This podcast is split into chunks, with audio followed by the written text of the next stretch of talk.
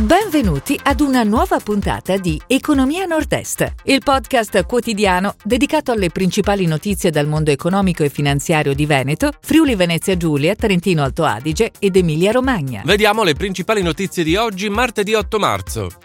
Financial Times, 19 venete tra le prime mille imprese in Europa per crescita.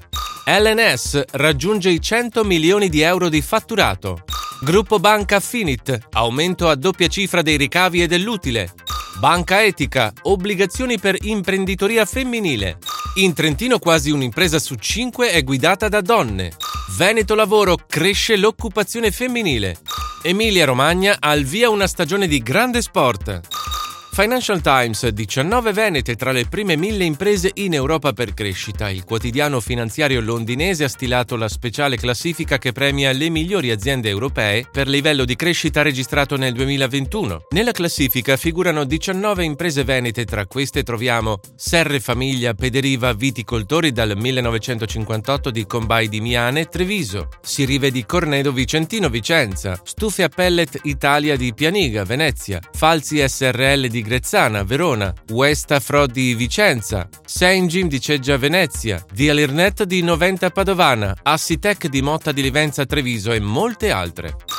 LNS raggiunge i 100 milioni di euro di fatturato. L'azienda di Pordenone attiva nella produzione di illuminazione e sistemi LED per applicazioni residenziali ha chiuso l'esercizio 2021 con un fatturato in crescita del 22%, realizzato per l'80% sui mercati esteri. All'ottima performance hanno contribuito le filiali in Cina e USA, che hanno registrato un incremento del business di oltre il 30%.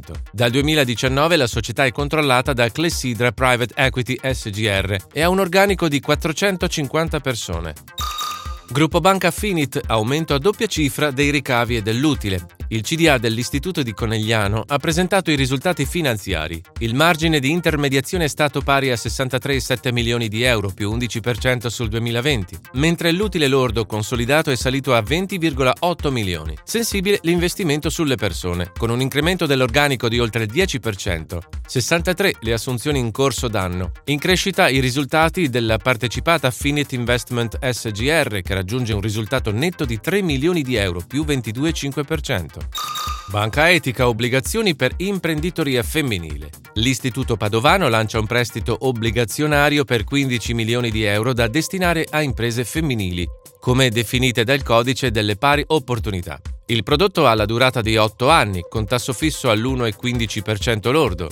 Il periodo di collocamento è attivo fino all'11 aprile prossimo, con investimento minimo di 1000 euro e multipli. È destinato a clienti risparmiatori, retail o professionali con propensione al rischio moderata e l'obiettivo di allocare risorse a medio-lungo termine.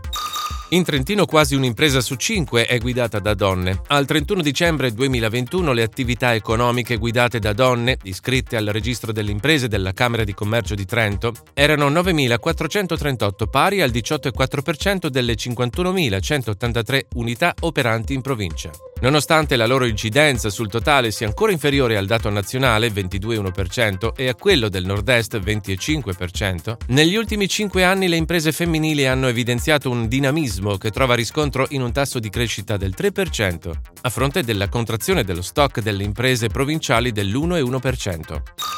Veneto Lavoro cresce l'occupazione femminile. Dopo la significativa riduzione dei livelli di partecipazione delle donne al mercato del lavoro registrata nel corso del 2020, il 2021 ha visto una graduale ma intensa crescita dell'occupazione tanto per le donne quanto per gli uomini. L'anno si è infatti chiuso con un incremento di circa 28.300 posizioni di lavoro dipendente nel primo caso e di 26.900 nel secondo.